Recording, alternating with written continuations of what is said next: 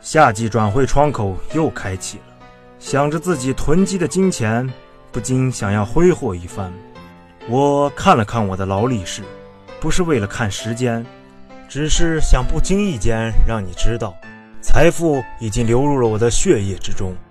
于是我一个电话打给了英超的曼城，想把他们的冠军主力萨内调到我这里上班，没想到对方仅仅报价了一亿欧元。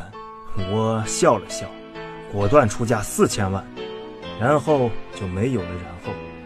想到电话那头曼城的表情，从鄙视到嫌弃，到恶心，又到愤怒，最后到歇斯底里，特别好玩。殊不知，我只是以此消遣为乐。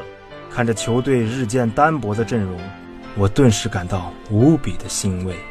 此时，酒肉朋友恰好来办公室做客。多年前在欧冠生意上的合作，让我们成了无话不谈的兄弟。我看了看他的电子手表，显然这些年他并没有什么生意可做。新打印的 T 恤显示了他生活的拮据和亲人的期望。随后，他给我讲起了他的故事。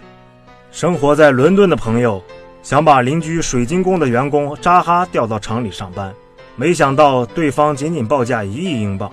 朋友笑了笑。果断出价四千万，然后就没有了然后。想到电话那头水晶宫的表情，从鄙视到嫌弃，到恶心，又到愤怒，最后到歇斯底里，特别好玩，让朋友在贫困中感受到了一丝欢笑。突然，我意识到我们的情况居然如此的不约而同，彼此笑得像个单纯的孩子。唉，抠逼和穷逼的快乐。有时就是这么的大差不差，且枯燥。